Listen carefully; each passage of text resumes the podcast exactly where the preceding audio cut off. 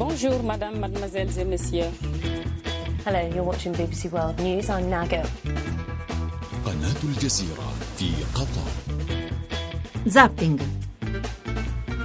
Le 19.34 minuti, Zapping è tornato, bentornati voi alla prima puntata di questa nuova stagione. Un saluto da Giancarlo Quenzi in studio per la puntata di questa sera. Vi racconto subito di cosa parleremo. Beh, insomma, eh, riparte l'anno scolastico, ripartono gli esami, riparte l'università, riparte la scuola. Noi oggi dedichiamo gran parte di questa puntata ai temi legati all'università, allo studio, anche perché ci sono notizie importanti su molti fronti che riguardano il mondo de- dell'università in particolare. Forse ne avete già sentito parlare. Una sentenza del TAR del Lazio, un nuovo no del TAR del Lazio. Siamo abituati, diciamo, al freno a mano tirato dal TAR del Lazio rispetto ad ogni innovazione di tipo eh, amministrativo. Eh, il TAR del Lazio ha detto no nei confronti dell'Università Statale di Milano che voleva mettere il numero chiuso eh, sulle mh, facoltà eh, umanistiche.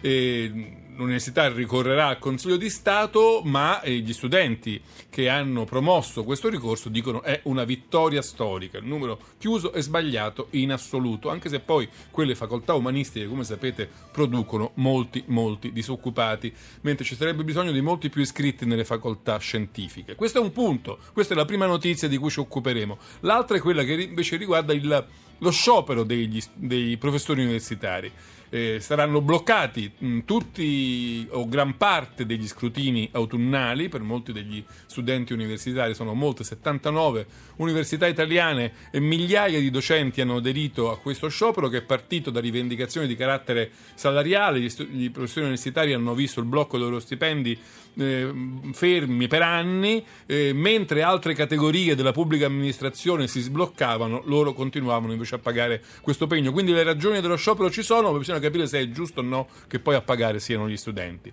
Parleremo nella prima parte con eh, la ministra, il ministro, chiamatelo come volete, dell'istruzione Valeria Fedeli. O insieme a lei ci sarà Cristina Messa, che è rettore dell'Università degli Studi di Milano Bicocca, favorevole all'idea che ci possa essere una selezione che poi è un modo diverso per chiamare, per chiamare appunto il numero chiuso. Valeria Fedeli e Cristina Messa in particolare con loro parleremo di questa sentenza del Tar del Lazio. Subito dopo con Stefano Ceccanti Ginevra Cerrina Ferroni, due docenti universitari, li metteremo a confronto perché sulla eh, questione dello sciopero hanno punti di vista molto diversi. Saranno nostri ospiti, ovviamente anche voi con le vostre telefonate ci potrete dire la vostra. Vi ricordo il numero 335 699 2949 sms o whatsapp per dirci la vostra opinione su questi temi legati all'università italiana.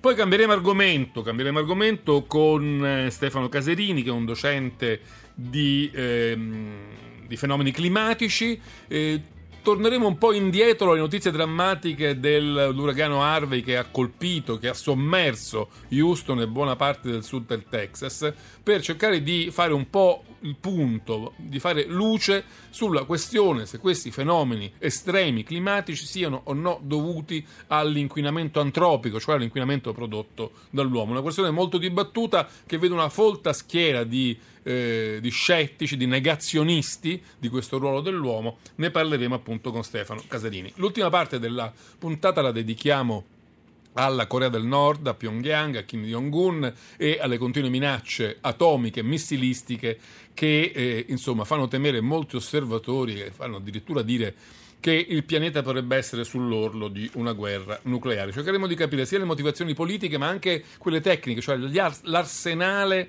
di Kim Jong-un, di che cosa veramente è composto, di che cosa è fatto, dove veramente può colpire. Questi i temi della puntata, sentiamo il TG3 e poi cominciamo.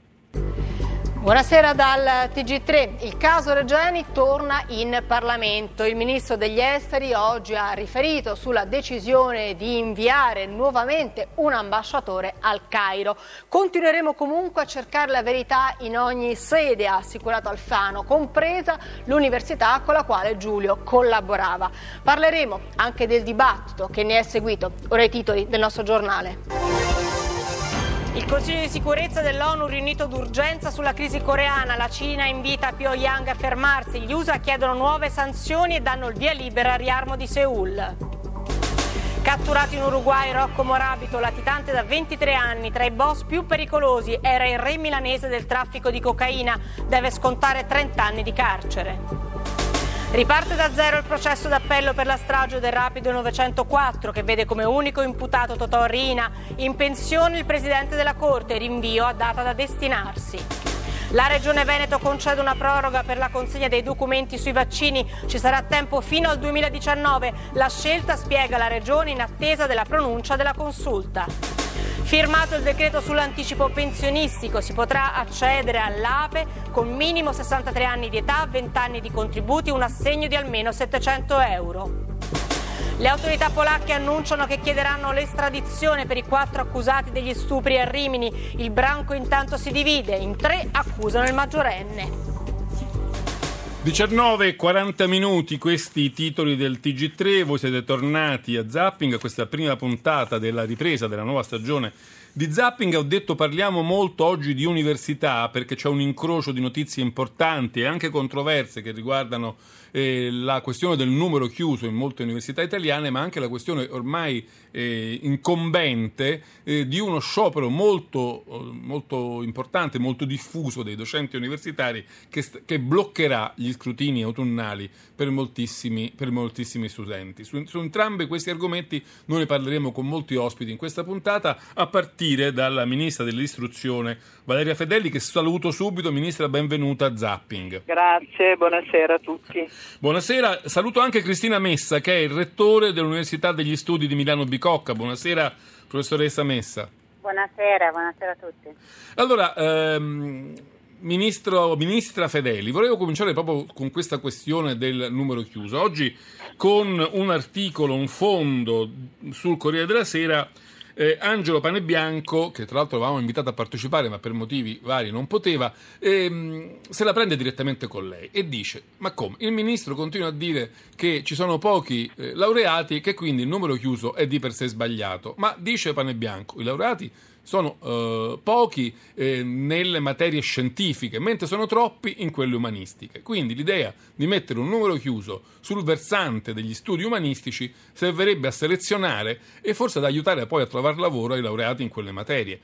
Come risponde a questa obiezione di Pane Bianco? Vabbè, intanto la prima obiezione di Pane Bianco a cui rispondo è questa dovrebbe conoscere il pane bianco che dobbiamo comunque innovare e rendere anche competenze trasversali nuove, quindi un'innovazione di contenuto e di didattica anche nelle materie umanistiche. Lo dico in generale perché è un dibattito aperto tra i docenti, tra i rettori, dentro anche proprio alle accademie oltre che all'università. Lo dico perché questo è un punto importante. Però la seconda cosa è anche che io penso che si debba intanto immaginare davvero di reinvestire nell'università perché noi abbiamo bisogno di più laureati, non di più persone che semplicemente si iscrivono, di più laureati. Dobbiamo determinare anche un rapporto esattamente, io su questo invece sono d'accordo con Pane Bianco, e cioè un rapporto tra laureati come, quando, con che contenuti, ma soprattutto con quale qualità che deve restare, quindi anche con assolutamente valutazione e anche accreditamento fatto in modo corretto, verso quali sbocchi anche di mercato. C'è una novità importante che dovremo praticare quest'anno, nell'anno accademico che sta per iniziare, che sono anche le lauree professionalizzanti, che sono un altro degli elementi di coprogettazione esattamente per un rapporto diverso tra percorso universitario e sbocco lavorativo. Devo dire che quello che mi sembrava importante sottolineare però come punto di partenza, poi discutiamo il merito, in che cosa dobbiamo allargare di più, in che cosa dobbiamo modificare, implementare, mantenendo la qualità, è che abbiamo comunque un basso numero di laureati rispetto agli altri paesi europei. E se davvero puntiamo su una società e un'economia della conoscenza, sappiamo tutti che dobbiamo puntare sulla formazione sempre più innovativa, qualificata per un maggior numero di ragazze e di ragazzi anche nel nostro paese perché è un fattore competitivo della nostra società in cui vogliamo poter creare un futuro credibile anche per l'Italia, come stanno facendo altri paesi europei. Quindi il tema, se vuole, diciamo, è iniziata la discussione su numero chiuso sì, numero programmato sì o no Il tema è guardare come e però non mettere in contraddizione un allargamento del numero di laureati con il mantenimento non solo della qualità ma anche verso quali innovazioni della didattica. Io però su questo vorrei conoscere il suo parere personale, Ministra, cioè Sì. vorrei capire, ma davvero il numero chiuso noi lo dobbiamo considerare una specie di tabù, una specie di eresia che va a violare guardi, guardi, il diritto allo lo- studio Lei e che è qualcosa di conosce- intoccabile? Infatti io questo Ma no, vorrei capire, no, perché no, quando no, gli guardi, studenti dicono questa è una vittoria storica perché così no, eh, usciremo guarda, più vabbè, posso- liberi e più preparati. Sì. Ma mi posso permettere, gli studenti si sono trovati di fronte ad una scelta dell'Università Statale di Milano su tutte le materie, eh, eh, per, ehm, le facoltà umanistiche di, diciamo, di chiusura. Ora le faccio presente che questa scelta di cosa tieni aperto, cosa chiudi è anche un tema che riguarda il rapporto qualitativo del rapporto tra, stu- tra studenti e docenti, che è un criterio giusto e importante. Però guarda caso Per tutelare la qualità dell'insegnamento, che è Ma un- certo, un nodo ma centrale. sì, ma che è- certo, ma che è a tutela degli studenti ed è importante. Quello che ancora non ho valutato fino in fondo, lo dico, c'è chi ha già preso posizione, io fino a quando non lo guardo anche da un punto di vista legislativo e giuridico non mi esprimo definitivamente, non ho ancora precisato l'intervento del TAR da questo punto di vista.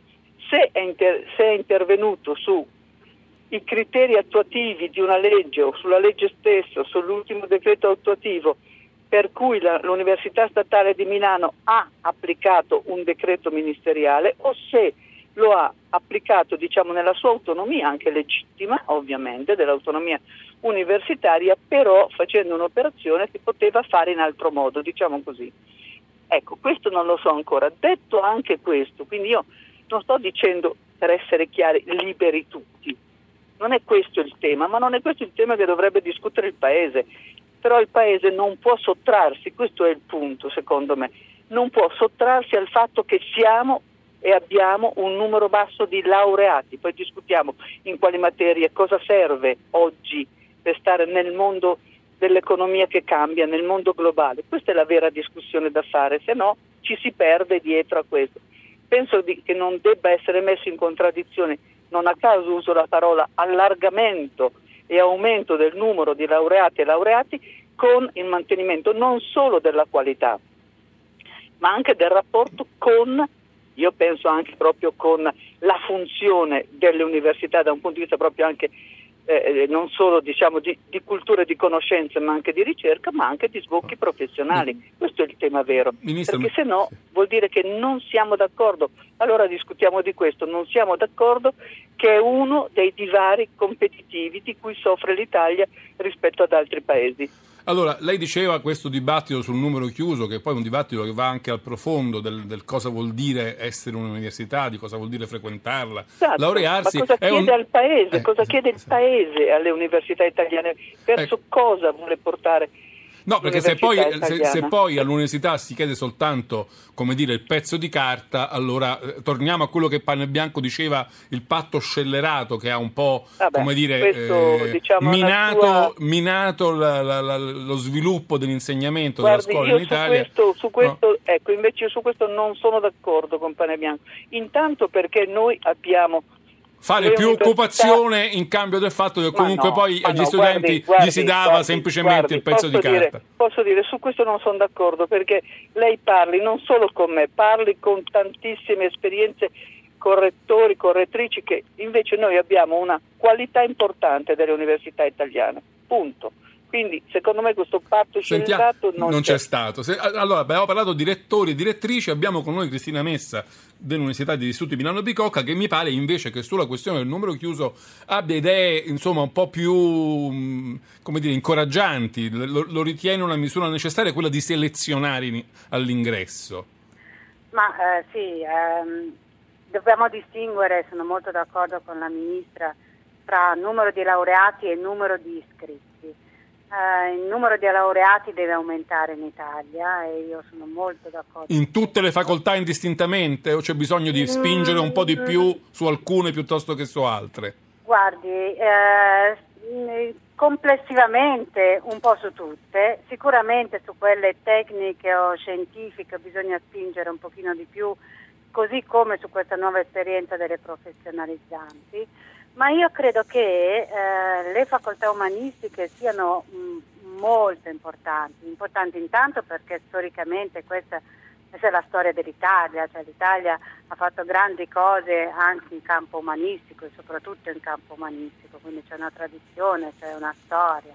E in secondo luogo perché nella nostra ultima rivoluzione digitale, diciamo così, eh, se non intervengono anche persone con competenze di carattere umanistico a regolare questa, questa inondazione di dati che abbiamo, eh, questa comunicazione alterata, no? completamente nuova, eccetera, eccetera, ehm, rischiamo di perdere i benefici e di avere magari qualche svantaggio. Quindi credo che gli umanisti, le lingue per esempio... Eh, Beh, ma, ma, nessuno le vuole chiudere le facoltà umanistiche, si vuole soltanto certo, mettere come che... dire, un, un, paletto all'inizio perché non ci siano troppi studenti che... che, che le... ah, troppi, nel senso sì. più di quelli che servono, ma che il mercato che può assorbire. I paletti li abbiamo già messi a tutte le materie scientifiche. Le materie, le, le, le, i corsi di laurea scientifici sono quasi tutti a numero programmato perché eh, per poterli frequentare sono, intanto sono, ovviamente c'è bisogno di una presenza. No? e poi di un test di ammissione, no? Ci sono i test di ammissione, e, ma sono in numero contato in base alle strutture, ai laboratori, loro devono andare in un laboratorio di chimica, non, cioè, non puoi proprio averne più di tanti, perché hai anche delle, delle strutture, oltre che docenti, eh, che eh, sono, devono essere sufficienti eh, e adeguati, il numero adeguato per poter sopportare una classe di X studenti. Questo ovviamente nelle materie invece che non hanno laboratori, che non hanno sperimentazioni, che non hanno attività più diciamo tirocinante da fare, eh, è forse meno rilevante. Però io dicevo no, anche l'altro giorno, cioè, prova a trovarti di fronte a una classe di 500 persone, è molto faticoso far raggiungere, raggiungere... Il rapporto tra lo studente e il docente eh, diventa impossibile. Eh sì, eh. Abbiamo due telefonate che vorrei far sentire ad entrambe e poi sentirò anche subito Valeria Fedeli. Francesco da Roma, buonasera. Buonasera. Prego. Volevo dare qualche suggerimento o quantomeno un punto di vista di un professore universitario alla ministra Fedeli. Prego, rapidamente. Il primo le suggerisco di non fare nessuna riforma perché tutte le riforme precedenti si sono rivelate peggiori di, di quanto sanavano, introducevano più difetti di quanti ne risolvevano. Tipo la 3 più, tipo la 3 più 2, no? che pare non abbia funzionato molto bene. Non era il peggio, però sicuramente solo una è stata buona, si chiama Ruberti, una, solo una riforma è stata buona. E secondo, stamattina la ministra ha parlato di il tesoretto degli istituti italiani di tecnologia e di concreti passi per risolvere il problema dei docenti, in particolare gli scatti di anzianità. Eh, sarebbe bellissimo se potesse dare veramente seguito a queste eh, parole e concretamente evitare di perdere una generazione di ricercatori, quelli che sono tra i 25 e i 35 anni, il periodo migliore per fare ricerca, che non hanno prospettive. Credo che su questo lei sfonderà una porta aperta perché so che mm, la ministra Fedeli su questi temi qui ha già annunciato e ha già pronto alcune misure interessanti. Renzo da Saronno, poi torno dalla ministra. Prego Renzo, buonasera. Ah, buonasera, dottor Loquenzi e buon autunno. Eh. Grazie. Senta, io ehm, le devo dire una cosa che è capitata a mia figlia e così eh, i, su- i, suoi ospiti mi devono dare una risposta. Allora, mia figlia si è laureata nel 98 in lettere e filosofia con 110 e lode diritto alla pubblicazione. Io ero presente, ovviamente mi sono un po' commosso e la commissione le ha stretto la mano, buona fortuna signorina. Oggi mia figlia ha 45 anni, è dirigente di un grosso gruppo internazionale, ma l'università poteva dire signorina rimanga con noi. Questo è Dovrebbe saperlo la ministra, dovrebbe e invece è andata all'estero sua figlia? È No, andata- non è ah, no. andata all'estero, ha fatto tanta gavetta con eh, dei Vabbè, lavori comunque, interinali. non mi pare che gli sia andata male, se è un alto funzionario, un alto dirigente. Ma scusi, con un 110 lode Va diritto alla pubblicazione e ha vinto la borsa di studio Raffaele Mattioli inserita dalla Banca Commerciale Italiana, le hanno stretto la mano e si arrangia. Lei dice se la dovevano tenere all'università. Grazie Renzo. Eh, ministro, ministra, prego, qualche considerazione. No, intanto va bene, esattamente. Io credo che dobbiamo puntare, lo sa la, il rettore della, mh, dell'Università di, di Milano, della, eh, che è in collegamento, la dottoressa Messa, che noi dobbiamo fare un ragionamento serio sull'università e infatti già dal mese di giugno abbiamo iniziato un percorso perché dobbiamo, secondo me, valutare sul nuovo reclutamento cosa fare, perché c'è un tema davvero dei giovani di come entrano nell'università. C'è un tema che riguarda, io credo, gli investimenti sull'università anche nel rapporto tra numero di docenti, quindi di, eh, nel rapporto con gli studenti. Cioè, questi sono temi veri.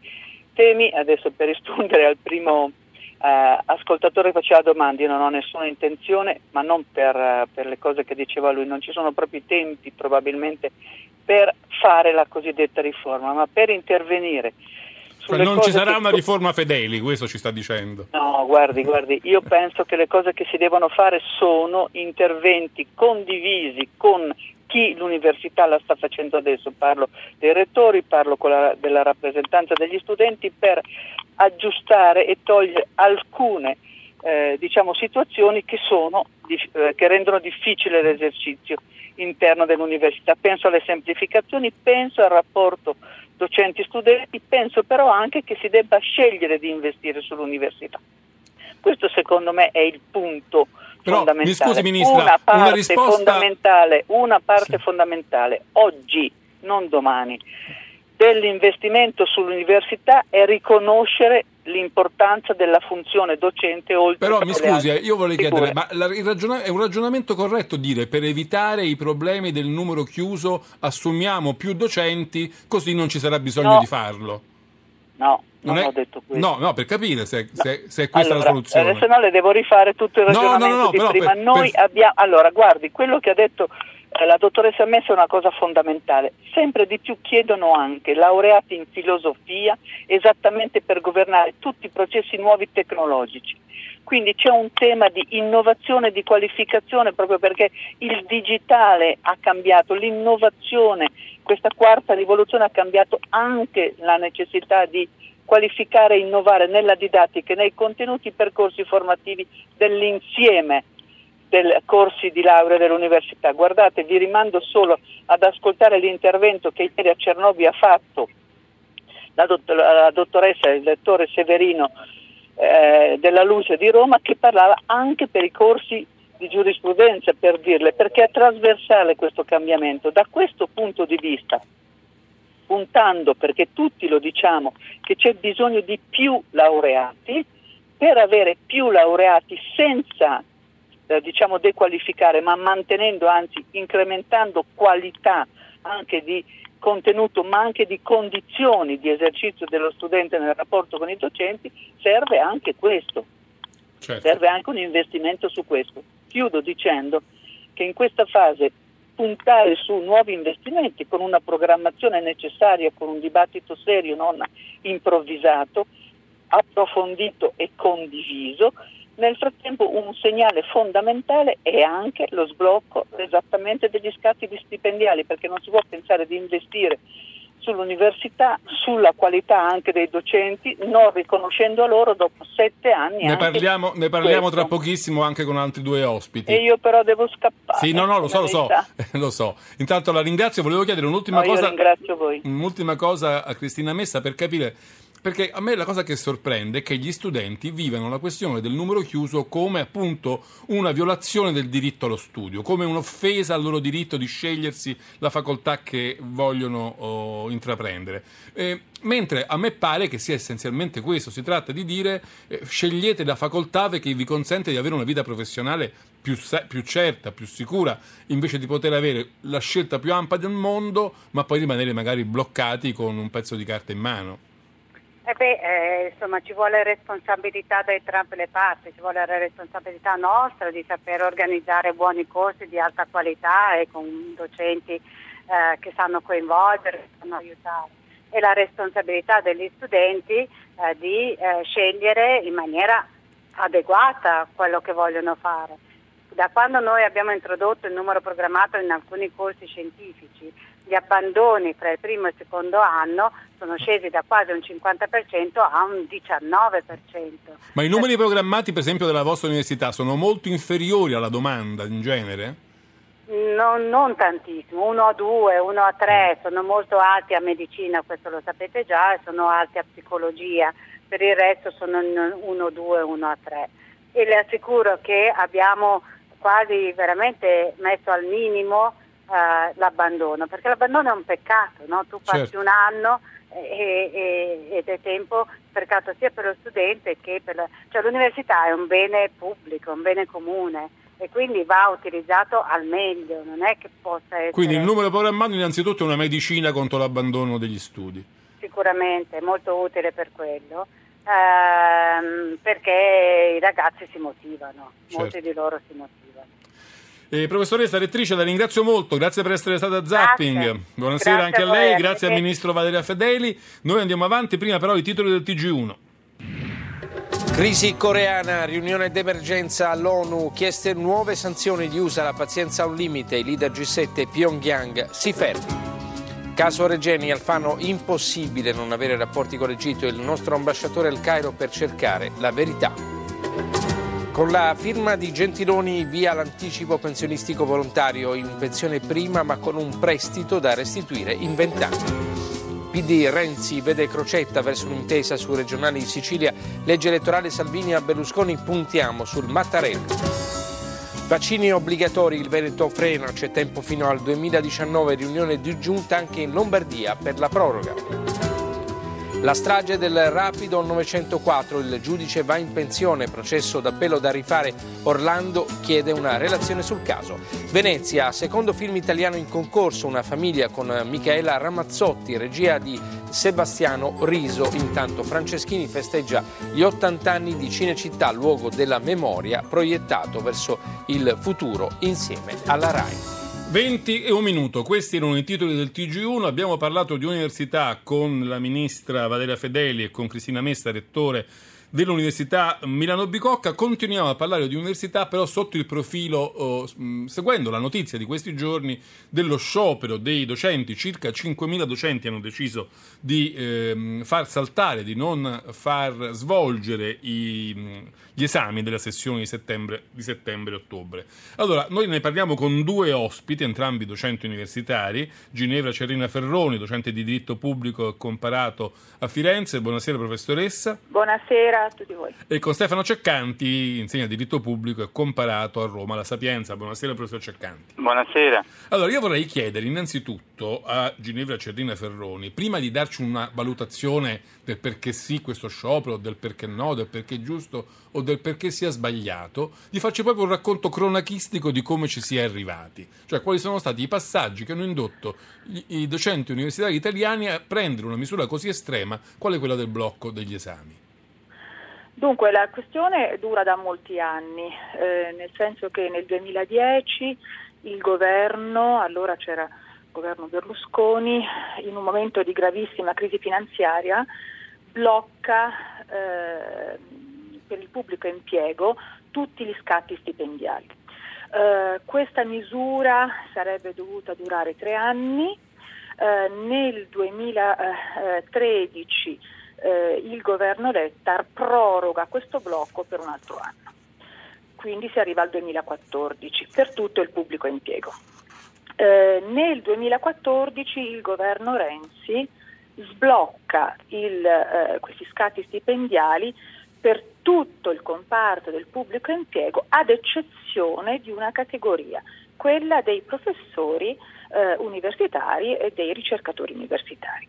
Eh, per questa categoria lo sblocco avverrà soltanto due anni dopo, cioè nel 2016. Quindi cosa è successo? È successo che Ehm, Tra l'altro il blocco serie- non è, non è valso proprio per tutti i dipendenti pubblici, per esempio i magistrati non lo hanno mai dovuto Allora, subire, i no? magistrati il blocco degli stipendi non l'hanno mai avuto. Inizialmente doveva valere anche per loro, poi eh, con una sentenza, devo dire un po' stupefacente, della Corte Costituzionale, nel 2012 ehm, la Corte Costituzionale dice che per i magistrati il blocco non vale. Quindi il blocco eh, viene eliminato retroattivamente, cioè fin dall'inizio, per loro, per i magistrati, questo, eh, questo blocco non ha mai eh, funzionato, non ha mai operato. Eh, ma è successo qualcosa di più, nel senso che nel frattempo tutte le altre categorie del pubblico impiego non contrattualizzato, ad esempio gli ambasciatori, ad esempio i prefetti, hanno ehm, avuto non più diciamo, i soldi nel frattempo persi, ma hanno avuto quantomeno il riconoscimento dell'inquadramento giuridico, cioè nel momento in cui ripartono, eh, nel momento in cui si sblocca, le loro buste paga, diciamo semplicemente, ripartono aggiornate. Eh. Quindi, Quindi gli anni, gli anni che hanno lavorato sotto il blocco comunque esistono, eh, hanno- fanno fede. Esistono i fini giuridici, Sì. ecco, e quindi dal 2014 ehm, tutto il tempo maturato gli vale, è aggiornato. E tutto questo non vale neppure per i professori universitari. Cioè Quindi una- un'ulteriore eccezione per, un'ulteriore- per i docenti esatto, universitari. Un'ulteriore, un'ulteriore discriminazione. Ma qualcuno che- ha mai spiegato perché questo trattamento discriminatorio nei vostri confronti? No, non c'è stata nessuna spiegazione. Ci sono state tantissime ehm, mh, azioni, lettere, appelli al Ministro, al Presidente della Repubblica, ci sono state tantissime richieste di tavoli di concertazione per capire quali erano le... Qui le eh, in ragioni. Italia un tavolo non si nega a nessuno e voi lo hanno negato. Non c'è stato, ci sono state delle generiche in questi ultimi quattro anni, ovviamente, generiche affermazioni di presa in carico della questione, eh, però poi di fatto eh, al momento della, eh, di ristabilire un principio di equità non se n'è fatto mai di niente. Ministro Fedeli quindi- da noi un minuto fa ha detto che questo è un problema centrale che il governo intende risolvere al più presto. Eh, questo ci fa molto piacere, siamo, però vogliamo vedere... eh, vogliamo Avete vedere smesso di crederci, insomma. esatto. Aspetti un momento, esatto. professoressa Cerroni, Ferroni. Ehm, volevo to- mandare un momento da Ceccanti per chiedergli un po' a bruciapelo questo. Sa- Sembra che i docenti universitari abbiano un po' tutte le ragioni per scioperare in una condizione di questo genere, però capisco che lei ha dei dubbi sulla diciamo, legittimità di questo sciopero. Sì, cioè nel senso che lo sciopero è pienamente legale, lo dice l'autorità dello sciopero, però a me francamente gli scioperi nel pubblico impiego destano sempre dei problemi, nel senso che lo sciopero nel pubblico impiego non colpisce la controparte formale, che anzi risparmia, perché se viene comunicata come dovrebbe essere comunicata l'astensione dal lavoro, eh, lo Stato risparmia e viceversa colpisce gli studenti, perché visto oltretutto che nessuno può obbligare un docente a dire prima se sciopera o meno, la mattina gli studenti si presentano e scoprono che l'appello non c'è. Questo a me fa problema. E anche il fatto che si possa indire uno sciopero senza nessun quorum democratico di partenza, senza che la categoria interessata voti, voti anche con una maggioranza significativa e quindi costituisce un precedente. Perché questo è uno sciopero, se capisco bene, è proprio nato dal basso, senza nemmeno l'intermediazione autoconvocato. sindacale, no? parte da, da un'esigenza personale di molti, di molti docenti che si sono messi insieme in questa battaglia. Sì, è autoconvocato. Per di più, se uno mette in piedi un'azione rivendicativa, dovrebbe anche dire esattamente che cosa vuole Pro Futuro. Ora, Pro Futuro, secondo me, nel momento in cui noi abbiamo inserito gli elementi di valutazione, sia per quanto riguarda la ricerca, per cui ci sono dei metodi ormai di valutazione tra pari, sia per quanto riguarda la didattica, per cui gli studenti con dei questionari ci votano, forse sarebbe opportuno dire che per il futuro auspichiamo che gli aumenti stipendiali avvengano sulla base di sistemi di valutazione e non sulla base di automatismi di anzianità. Ecco, professoressa Ferroni, eh, io ho seguito con molta partecipazione la sua ricostruzione, anche con adesione in qualche modo, però l'obiezione di Ceccanti è anche eh, significativa, cioè dire poi alla fine a pagare sono gli studenti che si presentano Allora, all'università e non trovano il loro esame. È giusto che Allora, paghino gli esatto, studenti? Volevo, volevo intervenire su questo. Allora, noi l'abbiamo, è stato chiamato sciopero perché tecnicamente e formalmente è una astensione dal lavoro. Eh, tuttavia queste modalità di questo sciopero sono state concordate con l'autorità di garanzia ed è uno sciopero non, certamente non selvaggio, certamente non eh, di quei tipi di scioperi a cui siamo abituati, perché è uno sciopero che limita il disagio per l'utente finale, che in questo caso sono gli studenti, al, al, al, massimo. Perché lo limita? Perché è stato già previsto un appello straordinario. Le faccio il mio esempio. Io domani ho gli esami, nella, nell'Università di Firenze dove insegno è prevista, nella mia facoltà, è prevista soltanto una sessione dal per settembre-ottobre, ebbene domani io andrò in aula, spiegherò agli studenti le ragioni questo sciopero, ma fra 15 giorni gli studenti lo potranno rifare perché è stato previsto proprio dall'autorità di garanzia d'accordo con il, con il movimento, eh, un appello straordinario. Quindi diciamo anche la obiezione che, rica- che il disagio ricade sugli studenti è davvero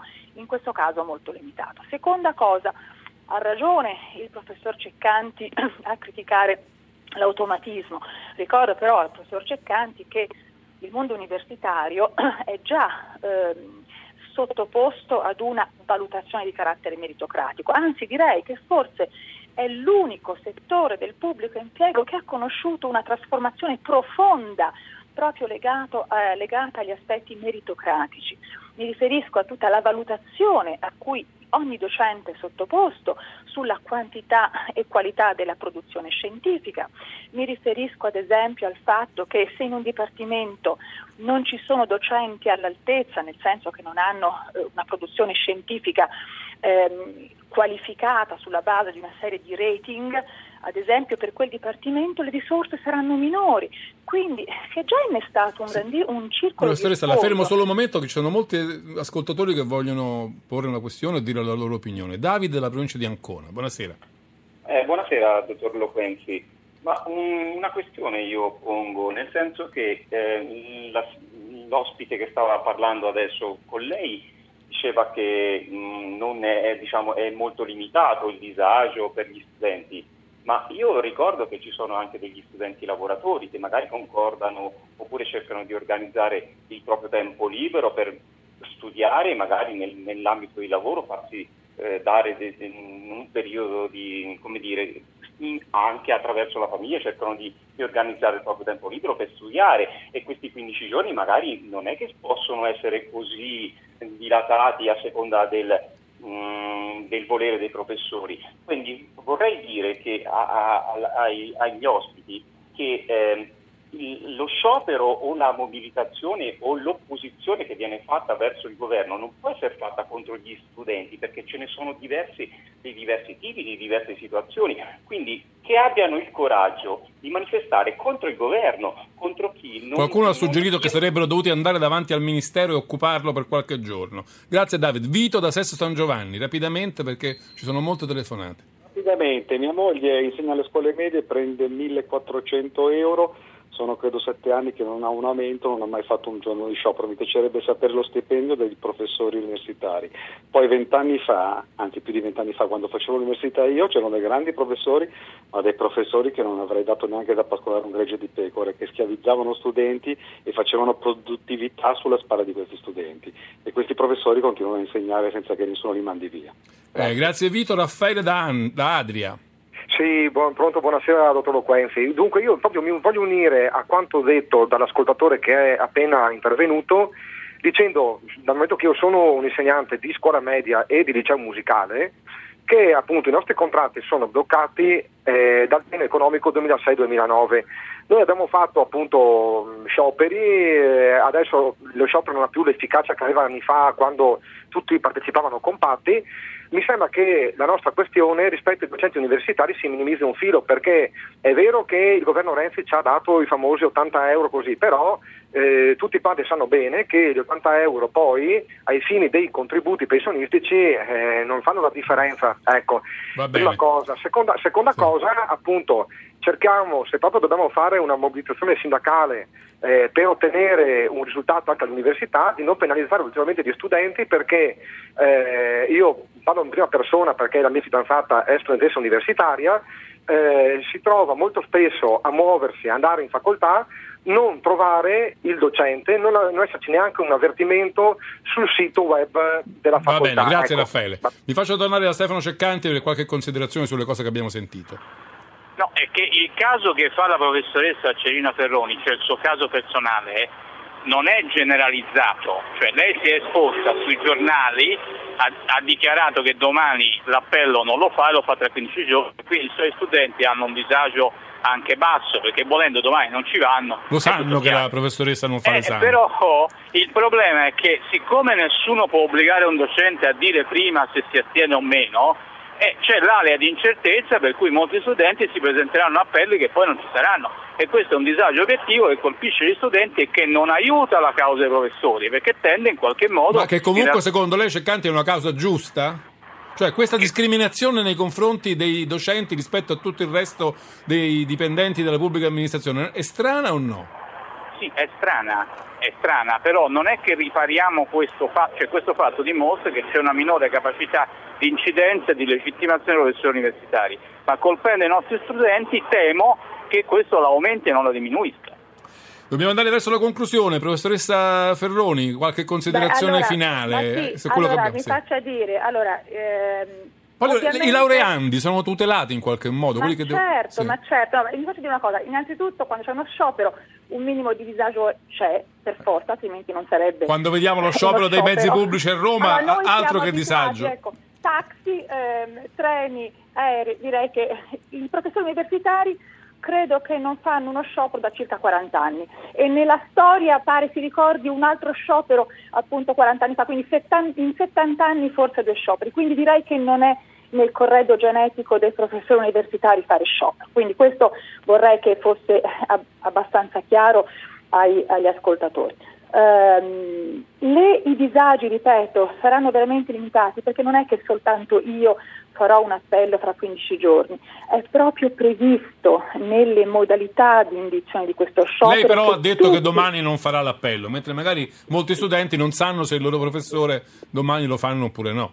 Ma non, non è così, perché sono, sono arrivate dalla Commissione di garanzia e dal, dal Ministero tutta una serie, e i rettori sono sensibilizzati su questo, ogni professore che aderisce allo sciopero è già tenuto a indicare il giorno stesso in cui non farà gli esami la data dell'appello alternativo. Quindi io lo chiamerei uno sciopero non sciopero. Non prima di davvero- 14 giorni, no? Questo era stato non stabilito. prima di 14 giorni, è proprio una forma soltanto di, mani- di manifestare un grande malessere che sta vivendo il mondo universitario. Anche perché proprio per il fatto che non c'è dietro un sindacato, una sigla sindacale, fa vedere abbastanza che è stato qualcosa molto spontaneo e che è stato contagioso all'interno del corpo dei docenti. Esatto, è una cosa che è un- è un- diciamo che i professori universitari non sono tendenzialmente sindacalizzati, non c'è veramente un sindacato e non siamo proprio abituati a ragionare in questi termini. È un movimento che nasce dal basso, nasce da, una- da un malessere profondo dell'università che ovviamente oggi non c'è stato tempo di parlarne, ma naturalmente non è legato soltanto a un aspetto di rivendicazione salariale, ci sono dietro un grosso disagio che sta vivendo il mondo universitario, un problema di sottofinanziamento, eh, un problema di mancanza di fondi per la ricerca, un problema grandissimo di precariato per i giovani nell'università. Quindi noi speriamo con questa forma di mobilitazione di sensibilizzare il ministro che apra questo tavolo e comincia a prendere seriamente in esame i problemi che riguardano Almeno a zapping la ministra Fedeli ha assicurato che lo farà, poi vedremo. Speriamo, Io vi ringrazio speriamo. molto, grazie a Stefano Ceccanti, grazie a Ginevra Cerina Ferroni. Ci fermiamo qui con le questioni legate allo studio e all'università. Cambiamo argomento perché salutiamo invece Stefano Caserini, che è già il nostro ospite. Buonasera, benvenuto a Zapping. Buonasera. Stefano Caserini insegna, è un docente di mitigazione dei cambiamenti climatici al Politecnico di Milano. È autore di un, vari libri, Il clima è già cambiato, 10 buone notizie sul cambiamento climatico è l'ultimo. Poi c'era anche un altro che diceva, com'era, Qualcuno piace caldo, mi pare che fosse il titolo, no? Esatto, questo è il primo libro che ho scritto. Allora, professore, ehm, io volevo fa- farle una prima domanda ne- netta, che è questa. Eh, molti hanno messo in, eh, in collegamento, per esempio, il fenomeno che tutti abbiamo visto, quello dell'uragano Harvey in Texas, a Houston in particolare, la città allagata sotto trilioni di, di metri cubi d'acqua, ai cambiamenti climatici, anche se questo negli Stati Uniti e soprattutto diciamo, nel filone un po' che si ricollega al pensiero repubblicano, alle posizioni di Trump, viene in qualche modo negato o messo in dubbio. La sua opinione qual è? La mia opinione, che è quella in cui si riconoscono anche molti studiosi del settore, è che il cambiamento climatico aumenta l'intensità, quindi l'effetto devastante di questi uragani. Quindi il cambiamento climatico non provoca l'uragano, non provoca questi eventi meteorologici, sicuramente intensifica la potenza distruttiva perché se fa più caldo, se la temperatura del mare è più calda, c'è maggiore umidità nell'atmosfera, quindi ci sono tutta una serie di spiegazioni fenomenologiche che sono state descritte bene L'umidità è il nutrimento del, degli uragani, no? Esatto, sì, quindi ci sono tutta una serie di, di, di spiegazioni anche poi sull'ispostamento delle masse d'aria a scala sinottica, quindi sarebbe un po' lungo da spiegare. Ma li rende più fatto... forti o anche più frequenti? Beh, rende diciamo, più, più, fo- quindi più frequenti quelli più forti, che altrimenti avrebbero una probabilità di, di, di accadimento molto, molto rara, invece anziché accadere ogni 500 anni ti accadono magari due volte nel giro di 20 anni. Perché in quella settimana, nella stessa settimana di Harvey c'è stato un uragano a Mumbai, c'è stato un uragano in Niger, in Bangladesh, insomma è sembrata una fase particolarmente intensa di questo tipo di fenomeni. Sì, questo è quello che la scienza del clima già da anni, diciamo da almeno un decennio, ha previsto. Cioè nelle rapporti dell'IPCC, che è il Comitato ONU sul clima, che fanno scalpore quando escono ma poi vengono dimenticati, ci sono delle indicazioni chiare che uno degli effetti del riscaldamento globale sarà l'intensificarsi della degli, degli, eventi e quindi l'aumento della frequenza e dell'intensità degli eventi estremi di precipitazione e di temperature molto elevate. Su questo c'è Jim Hansen, che è uno dei, diciamo, dei padri della climatologia, uno dei più famosi climatologi, ha scritto un libro che in italiano è stato tradotto con Tempeste, l'edizione inglese si intitolava Le tempeste dei miei nipoti, proprio perché sosteneva che uno dei segni che vedremo del riscaldamento globale, oltre alle estati molto torride, sarà l'aumento delle tempeste molto forti. Qual è la natura delle posizioni dei negazionisti? Perché ce ne sono ancora molti e anche spesso autorevoli che dicono ma insomma il clima subisce variazioni eh, periodiche, ci sono stati momenti più caldi, momenti meno caldi, non è vero che eh, questi ultimi anni il, il, clima si sia alzato in maniera così preoccupante, ci sono stati periodi della storia del pianeta in cui faceva molto più caldo, non è vero che è, è, è così diciamo, importante il contributo umano, ci sono altri fattori, quindi non bisogna troppo eh, preoccuparsi dell'attività, delle industrie, dell'allevamento, perché sono fattori diciamo, di, di carattere diverso. Ecco, questi sono un po' gli argomenti principali dei negazionisti.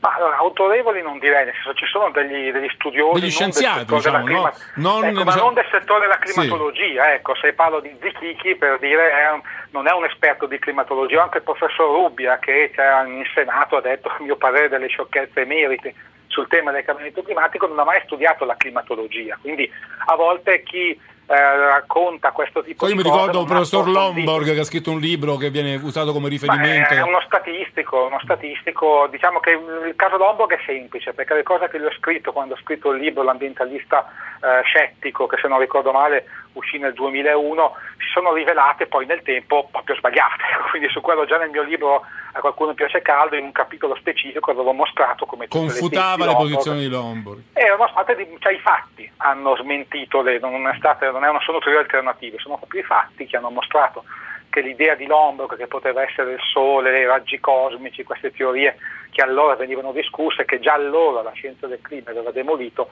in realtà sarebbero state ulteriormente demolite come è successo. Perché io ho capito Oggi... una cosa, professore, eh, diciamo, molti ormai ammettono il fatto che il pianeta si sta surriscaldando. Molti anche ammettono che questo surriscaldamento è dovuto a dei fattori umani. Quello che mi sembra è che permangono invece dei dubbi sulle conseguenze di tutto questo, se siano davvero catastrofiche o se siano invece sopravvalutate, e di quello che bisognerebbe fare per evitarlo, cioè se bisogna fare investimenti giganteschi oppure se invece bastano delle piccole o medie contromisure. Mi sembra un po' questo il dibattito allo Stato. Eh, purtroppo qui abbiamo cattive notizie nella prima parte di quello che lei appunto mi ha chiesto sul fatto delle conseguenze. Quindi mentre sulle risposte abbiamo delle buone notizie perché in realtà negli ultimi anni abbiamo visto che stiamo facendo, sull'esempio sulle energie rinnovabili, molte cose interessanti, più velocemente di quello che pensavamo. In realtà la scienza del clima ha mostrato come eh, non ci sono livelli sicuri di aumento di temperatura con pochi danni come si pensava un tempo. Anche due gradi di aumento di, della temperatura rispetto ai livelli preindustriali oggi viene visto come un livello che può dare molti molti danni. Per adesso la temperatura si è aumentata a livello medio di un grado centigrado. Eh, già con questo grado vediamo appunto i danni da Bombay a, a Houston e così via. Quindi in realtà quello che sta emergendo nella letteratura scientifica, che è emerso negli ultimi 5-10 anni, è che in realtà gli impatti arrivano prima e quindi mentre una volta si pensava ma se stiamo sotto i due gradi di aumento di temperatura tutto sommato non andrà male, possiamo discutere i costi e i benefici, adesso in realtà si sta discutendo nell'accordo di Parigi siglato nel dicembre del 2015 c'è l'obiettivo, l'articolo 3, limitare il riscaldamento globale ben al di sotto dei due gradi, fa uno sforzo per fermarsi a un grado e mezzo. Questo vorrebbe dire ottamare il sistema energetico basato sui combustibili fossili in due o tre decenni, con questo Perché massimo quattro. Un'altra obiezione di carattere più diciamo, economicista è di quelli che dice eh, ci vogliono talmente tante risorse, talmente tante migliaia di miliardi per incidere effettivamente sul riscaldamento globale che questo metterebbe diciamo, un freno all'industria, al lavoro, i prezzi aumenterebbero, la gente perderebbe eh, posti di lavoro, le industrie sarebbero costrette a chiudere perché non sarebbero in grado di mettersi, eh, di adeguarsi diciamo, a quelle caratteristiche, a quelle metodologie che eh, le renderebbero meno inquinanti, eh, interi settori industriali ne soffrirebbero, la concorrenza planetaria sarebbe spostata tra chi è costretto a prendere queste misure e chi invece se ne può diciamo, bellamente eh, disinteressare. Insomma, ci sono degli elementi anche questi che forse vanno presi in considerazione o no? Ma questi sono gli argomenti con cui i repubblicani statunitensi hanno di fatto impedito agli Stati Uniti di entrare nel protocollo di Kyoto. Parliamo all'inizio degli anni 2000, fine anni 90. Oggi sono usciti molti studi che hanno fatto esattamente questo tipo di conti, valutare i costi della mitigazione hanno mostrato come non sono cose mh, difficili, cioè sono, che nostro, sono cifre che il nostro sistema economico si può, può gestire, ma soprattutto sono stati valutati i costi dell'inazione. Quindi se noi non interveniamo quali saranno i danni dei cambiamenti climatici. E qui alcuni danni li possiamo già stimare, ad esempio Houston, Bangladesh, l'India, ma ci sono poi dei danni, ad esempio se destabilizziamo le calotte dell'Antartide, della Groenlandia, che anche gli economisti sono in difficoltà, perché come possiamo stimare economicamente quanto vale l'innalzamento a livello medio dei mari di 2 metri o 3 metri? Ecco, una cosa che anche i modelli degli economisti sono in difficoltà per questo motivo oggi c'è più urgenza nella riduzione delle emissioni rispetto a 15 anni fa. Si è capito che questi conti economici, già dal rapporto Stern del 2007 di Lord Stern, che ha fatto un po' di scalpore, aveva mostrato chiaramente come non agire costa molto di più rispetto ad agire con decisione e coraggio oggi. Senta, noi ci siamo molto preoccupati quando Trump ha deciso di sfilarsi dagli accordi di Parigi, ma quegli accordi, diciamo da un punto di vista rigoroso, erano veramente efficaci secondo lei? Ma è il meglio che, che si poteva fare allora, un, è un buon punto di partenza, non sono un punto d'arrivo. È la ripartenza del negoziato internazionale sul clima in cui si è trovato un modo per cercare di superare lo stallo fra paesi sviluppati, paesi ricchi, paesi emergenti, in cui tutti stavano a guardare quello che facevano gli altri. In quell'accordo ci sono molte cose interessanti e sta funzionando per adesso. Tutti, devono, tutti per adesso hanno messo un primo round di loro impegni volontari, insufficienti a livello globale. Ecco, nei prossimi anni tutti dovranno rilanciare, anche l'Europa, anche l'Italia dovrà mettere di più sul tavolo dell'accordo di Parigi. Quindi sì. noi possiamo prendercela con Trump, ma in realtà anche l'Europa dovrebbe fare di, di, più e meglio i compiti a casa. Senta, ma quando si leggono previsioni del tipo nel giro di qualche decennio città come Miami saranno sommerse dall'oceano, sono catastrofismi o sono cose che è legittimo attendersi? Sì, questo è catastrofismo perché purtroppo gli impatti, o per fortuna possiamo vedere da un punto di vista, eh, gli impatti del cambiamento climatico non sono facilmente prevedibili a livello geografico. Sicuramente è una cosa che sappiamo eh, che non, non, avranno le ondate come nei film di Hollywood, con 5 metri di innalzamento a livello del mare, l'onda che sommerge. Sicuramente Miami, in quella zona Florida, da tutte le proiezioni che si danno sul livello del mare, molte zone di quelle città avranno problemi di, eh, di, di aumento del livello del mare, quindi alcune zone saranno invase dal mare, poi non sarà l'onda che arriva e spazza via la popolazione. Quando arrivano uragani come eh, questo Harvey o magari quelli futuri, se si parte con un livello del mare più alto di 30 cm o 50 cm è chiaro che la zona che poi viene inondata è maggiore. Quindi sicuramente il problema dell'aumento del livello del mare è un problema molto grande che è stato sottostimato nel passato e su cui adesso si cominciano a vedere dei numeri molto molto preoccupanti. Si parla a fine secolo di un aumento del livello del mare inevitabile intorno a un metro e questo insomma, mette a rischio molte zone costiere. Certo.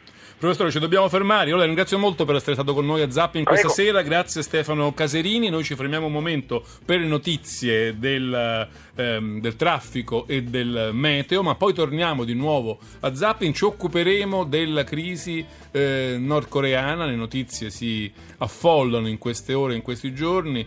Eh, se ne occupano le Nazioni Unite, se ne occupano i leader di tutto il mondo. Noi avremo due ospiti, Guido Olimpio del Corriere della Sera e Franco Iac, analista militare per il giornale. Parleremo appunto di qual è il rischio vero costituito dalla Corea del Nord eh, per la pace sul pianeta e quali sono effettivamente le armi, qual è l'arsenale delle mani di Kim Jong-un. A tra pochissimo eh, qui a Zapping di nuovo dopo eh, il meteo e il traffico.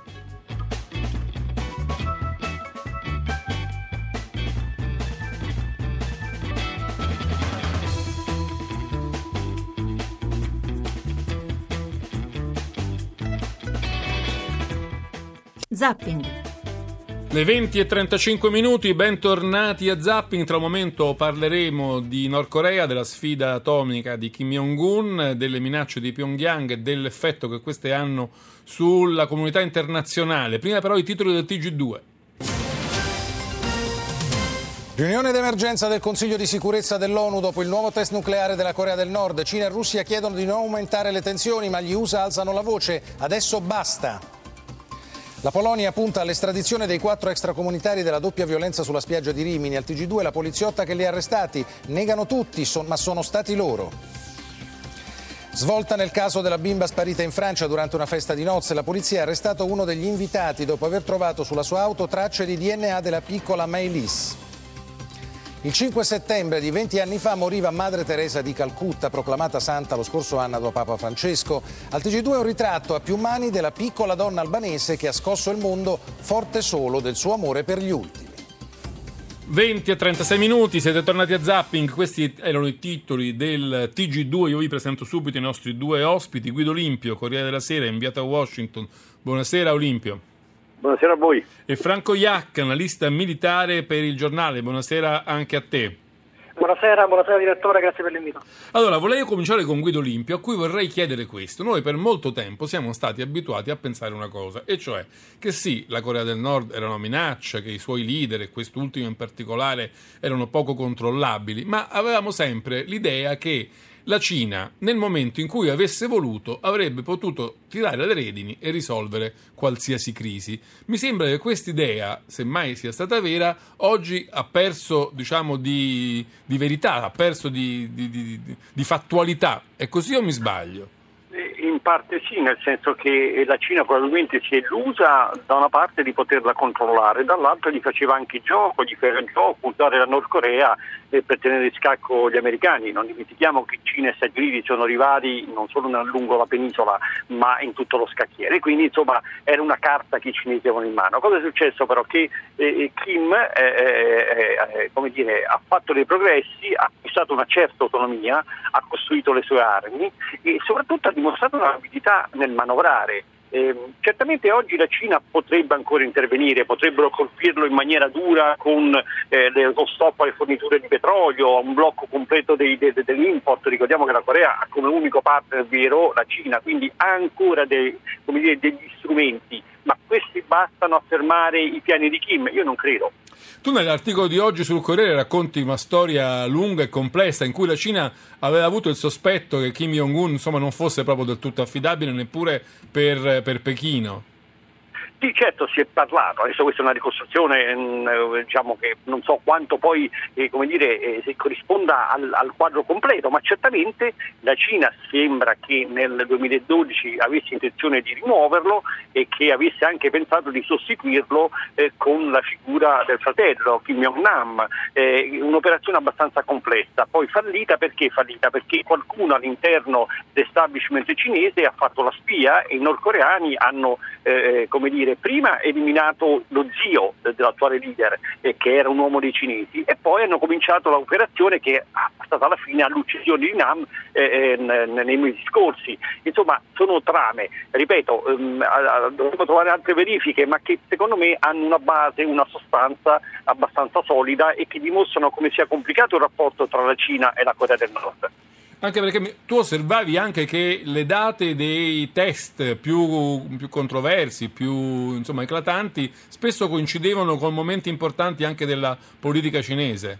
Ah, certo, questo non c'è dubbio, anche l'ultimo test nucleare io credo che oltre che essere una sfida agli Stati Uniti è una sfida alla Cina, ricordiamo che era in corso un vertice importantissimo e così è stato in passato. E poi c'è stato questo episodio notato dai cinesi, non da noi, eh, che quando c'è stato un test missilistico eh, sulla punta del missile c'era una eh, eh, videocamera, una telecamera che eh, ha, ha, ripreso il, territorio cinese, allora qualcuno ha interpretato in Cina come un, una velata minaccia eh, insomma è chiaro che Kim non è che vuole fare guerra alla Cina, ma secondo me vuole ribadire in ogni modo io sono autonomo e indipendente. Quale sia poi il fine nessuno lo sa bene, diciamo la verità, e la vera storia è che nessuno sa che cosa accade all'interno del regime, ma certamente lui sta perseguendo un, un percorso e fino adesso gli è andata bene ed è difficile fermarlo.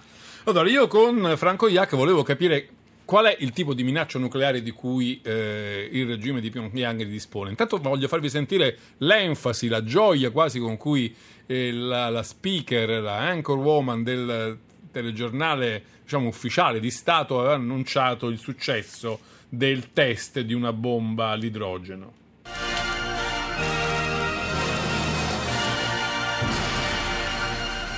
대륙간 탄도로켓 장착용 수소탄 시험에서 완전 상강.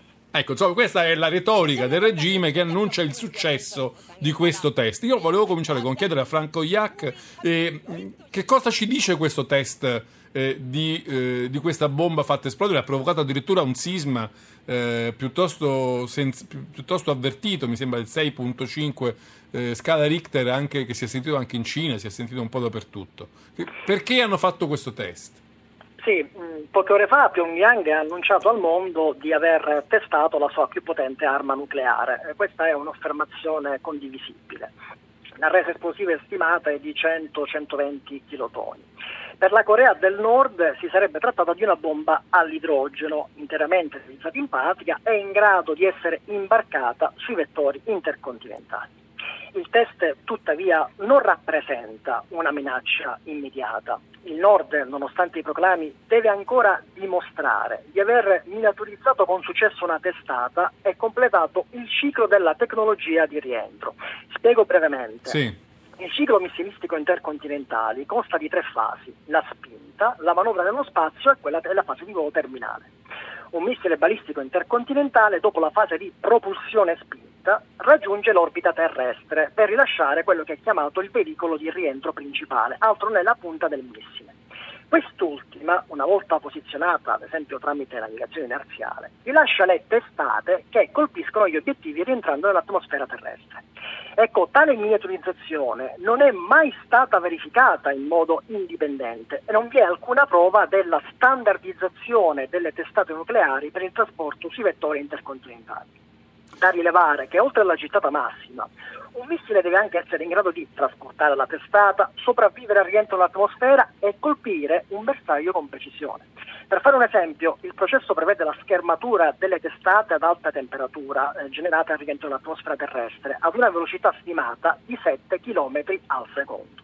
Quindi ritorniamo al perché l'idrogeno una bomba all'idrogeno garantirebbe una testata più leggera per una resa esplosiva maggiore rispetto alla dimensione. Che potrebbe essere anche fatta esplodere ad altitudini molto più elevate. Non, esatto. dovrebbe, non dovrebbe, colpire l'obiettivo, ma esplodere sopra l'obiettivo, diciamo. Sì.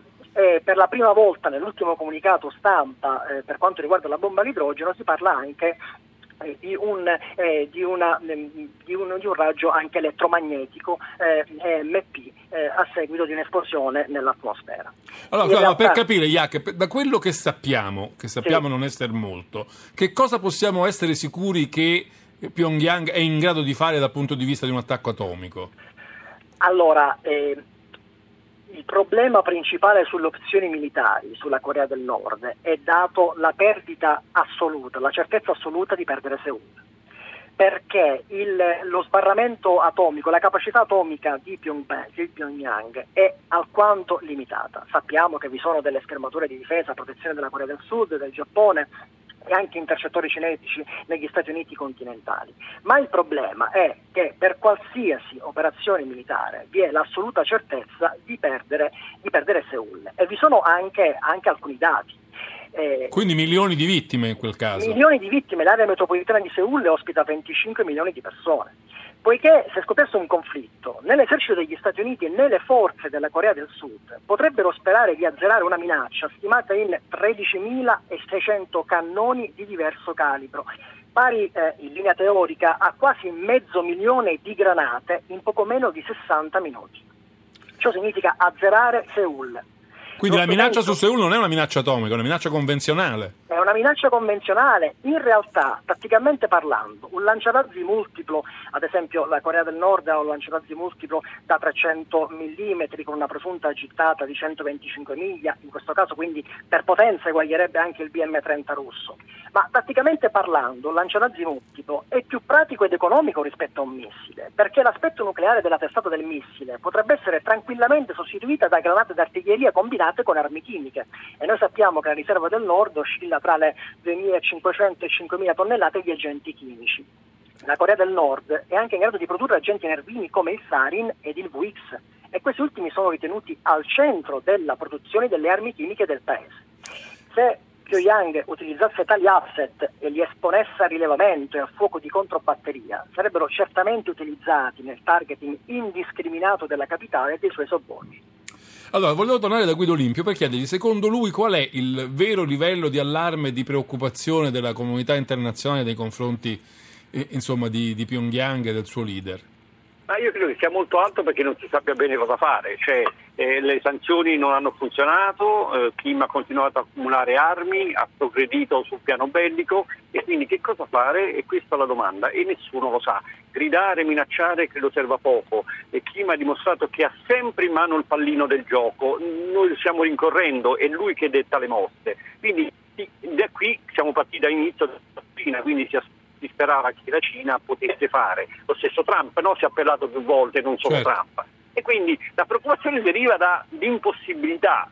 Cioè, cosa rischiamo? Una guerra? Sappiamo che il, il, conflitto coreano, quello convenzionale, è costato un bilancio pazzesco, distruzioni, quindi, quindi c'è quello spettro, c'è quella paura. Al tempo stesso ci sono ripercussioni più ampie, nel senso che se la Corea va avanti e conserva questo suo arsenale, come ormai qualcuno in America dice bisogna accettarlo, è inutile, eh, dimentichiamoci diciamo, di stopparlo. Bene, cosa faranno altri Cioè paesi ammettere. Kim Jong-un al tavolo delle potenze nucleari e accettare questa realtà. Certo, e molti dicono ormai ha vinto, lo hanno anche scritto commentatori autorevoli, Kim ha vinto e quindi abbiamo, dobbiamo riconoscerlo. Eh, però si, si, introduce un altro elemento, e che è quello più preoccupante del, degli ultimi giorni di, avanzato da alcuni esperti ma siamo sicuri che Kim voglia soltanto essere riconosciuto come leader nucleare con un arsenale potente o invece ha in mente qualche cos'altro, ossia l'assimilazione, tra virgolette, della Corea del Sud? E il sogno di suo nonno. Eh, magari sono, sono, scenari così un po' eh, non dico fantastici, ma certamente di lungo termine, ma qualcuno negli Stati Uniti eh, comincia a considerare eh, queste ipotesi. E anche esperti seri che sono stati sempre cauti eh, hanno detto beh eh, insomma è una possibilità possibilità basta, però bisogna considerarla. Perché Kim Jong-un non, non, si accontenterebbe soltanto di essere accolto al tavolo delle potenze nucleari, ma vorrebbe anche dire, un, un, guadagno territoriale personale su questo rispetto alla Corea del Sud. Sì, anche perché ricordiamo che Kim insegue eh, non solo un sogno bellico, ma cerca di imitare il nonno, e il nonno è quello che lanciò eh, la famosa invasione, il protagonista del grande conflitto. Eh, quindi, insomma, poi ci sono sempre, una cosa sono le aspirazioni, l'altro è quello che si può realizzare. Certo. Però di nuovo, torno a dire, in questo quadro purtroppo noi abbiamo pochi elementi, abbiamo pochi dati certi, ci si deve affidare su interpretazioni, analisi, vedete che ormai le cose vengono basate sulla lettura, tra virgolette, delle foto e questo non è che è sufficiente e quindi serve sempre, come dico, una riserva no? nel dare i giudizi su quello che accade in Nord Corea. Allora, torniamo da Franco Iac, prima però qualche telefonata. Giancarlo da eh, Gotten, provincia di Alessandria. Sì, buonasera. Buonasera. Beh, I suoi ospiti in sostanza hanno abbastanza confermato uno dei miei dubbi, cioè che noi in effetti abbiamo forse sottovalutato, sopravvalutato le problematiche di un'eventuale minaccia nucleare e abbiamo dimenticato il fatto che proprio perché il signor Kim è dotato di capacità da prima e da seconda guerra mondiale, forse insomma, non siamo stati capaci a contenerlo. Però a questo punto mi pongo una domanda come responsabilità della comunità internazionale. Non è che stiamo rifacendo lo stesso errore che 70 anni fa abbiamo fatto con un tizio che si chiamava Hitler, l'abbiamo sottovalutato all'inizio, adesso le abbiamo lasciato troppo spazio. Grazie Giancarlo. Mauro da Milano, buonasera. Sì, buonasera. Volevo fare una piccola premessa. Io non sono uno stratega militare, però una volta ho visto un film di Clint Eastwood, si chiamava Firefox.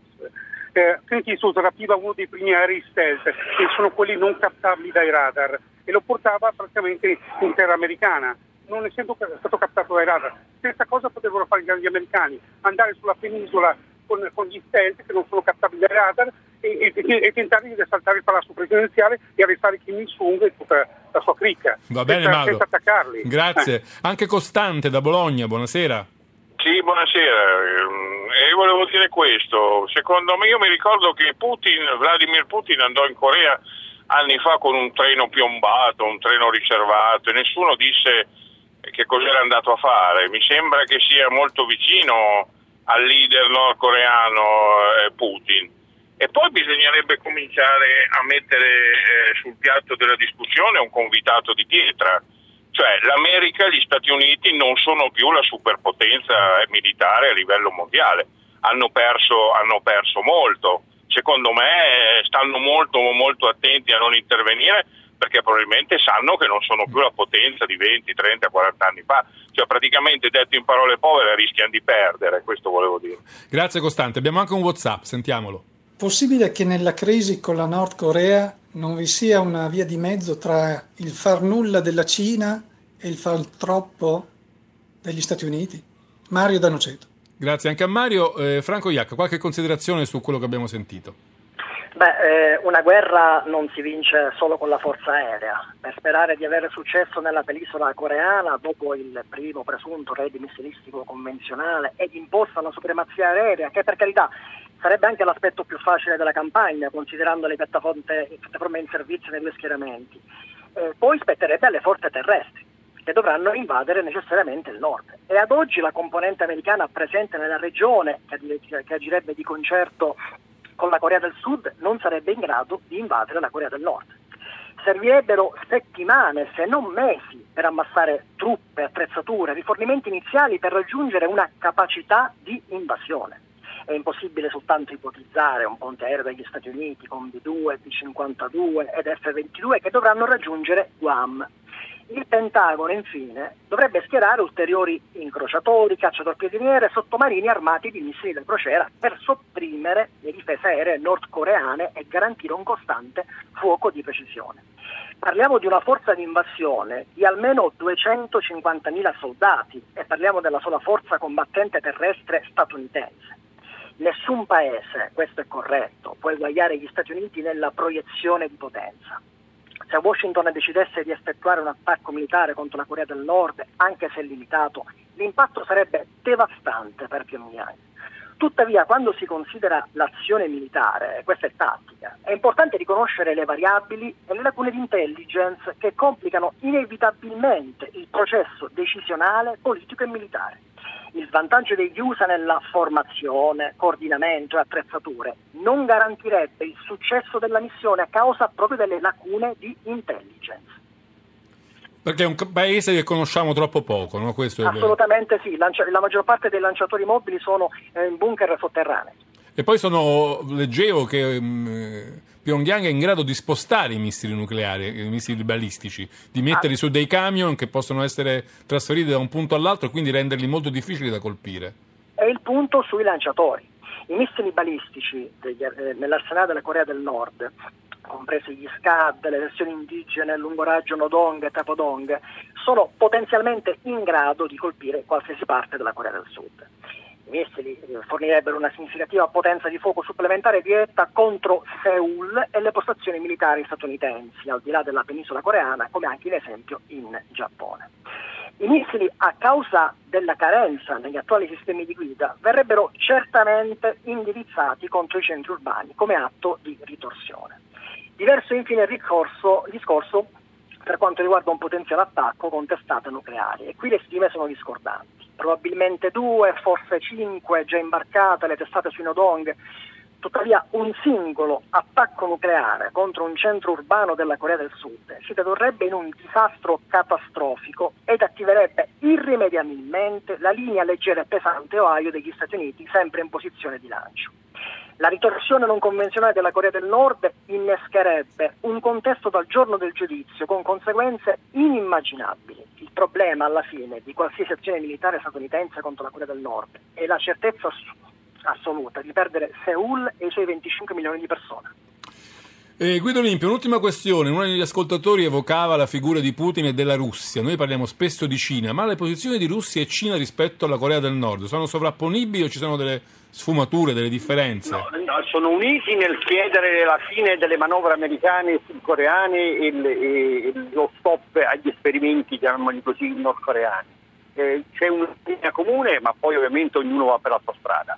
Eh, io dico una cosa, negli ultimi giorni, negli ultimi mesi hanno fatto appelli alla moderazione, è giusto essere moderati e cauti, però la stessa moderazione, e qui concludo, eh, avrebbero dovuto usarla quando hanno fornito alla Nord Corea la tecnologia e altri mezzi eh, necessari alla produzione di questi missili i nordcoreani hanno fatto da soli, ma hanno fatto da soli grazie a aiuti e collaborazione esterne, altrimenti non sarebbero arrivati a questo risultato. Molta della tecnologia dei missili, rus- dei missili nordcoreani mi sembra di provenienza russa a questo punto. C'è un po' di tutto, insomma anche su questo ci sono molte discussioni, si dice che erano un, vetto- un vecchio vettore russo-ucraino, poi si è detto di una collaborazione con gli iraniani e con i pakistani, insomma un- un'operazione multipla, ma insomma non c'è dubbio che i cinesi hanno fornito delle parti perché sono stati recuperati dei pezzi, dei rottami in mare dai giapponesi e vi hanno trovato queste tracce. Quindi direi che la prudenza deve essere esercitata molto prima.